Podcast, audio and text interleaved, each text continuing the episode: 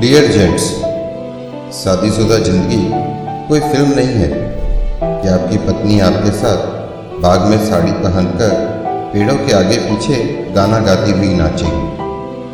ऐसा भी नहीं है कि आप सुबह सोते रहो और वो रोज़ नहा धो के आपके लिए बिस्तर पर चाय लेके आएगी और गीले बाल झटक कर आपको जगाएगी। ऐसा भी नहीं है जो आप कुछ विशेष प्रकार के वीडियो में देखकर उम्मीदें करते हो। ऐसा भी उम्मीद गलत है जो रोज़ आपके आने से पहले घर का सारा काम खत्म करके आपके लिए संजीव कपूर और निशा मधुलिका से प्रतिस्पर्धा करती हुई 56 व्यंजन बनाएगी और आपके आने से पहले सज धज कर तैयार मिलेगी। ये जिंदगी है, कोई फिल्म नहीं। उसे भी देर तक सोकर खुद को आराम देना होता है। वो भी चाहती है कि घर अगर दोनों का है तो घर के कामों की जिम्मेदारी दोनों की हो।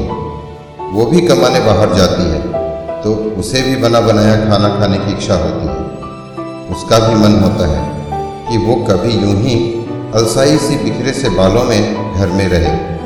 वो भी इंसान है, वो भी थकती है, वो भी आराम चाहती है। उसकी कुछ तकलीफ़ें तुम कभी कम नहीं कर सकते, चाह कर भी कुछ नहीं कर सकते।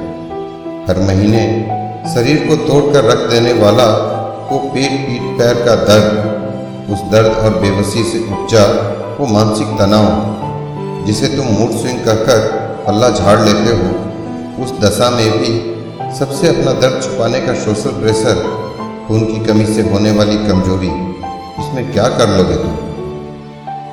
वो कुंवारी होने पर समाज के सवाल, उस शादीशुदा होने पर अपने ही माँ बाप भाई बहन के पराये हो जाने का मानसिक कष्ट, वो बच्चे न होने का दर्द, बच्चे हों तो उन्हें पैदा करने से लेकर पालने का कष्ट, क्या कर लोगे इसमें तुम। तुम्हारे वक्त बेवक्त भाग जाने का डर, अपने भविष्य का डर, और भी इसके अलावा अनगिनत शारीरिक मानसिक सामाजिक समस्याएँ हैं। डियर जेंट्स, तुम कुछ नहीं कर सकते चाहकर। तुम औरत का दर्द कम नहीं कर सकते, लेकिन तुम बस ये कर सकते हो, औरत के साथ खड़े रह सकते हो, उसका हाथ मजबूती से थामकर हिम्मत दे सकते हो, उसको भरोसा दे सकते हो कि तुम बहकोगे नहीं।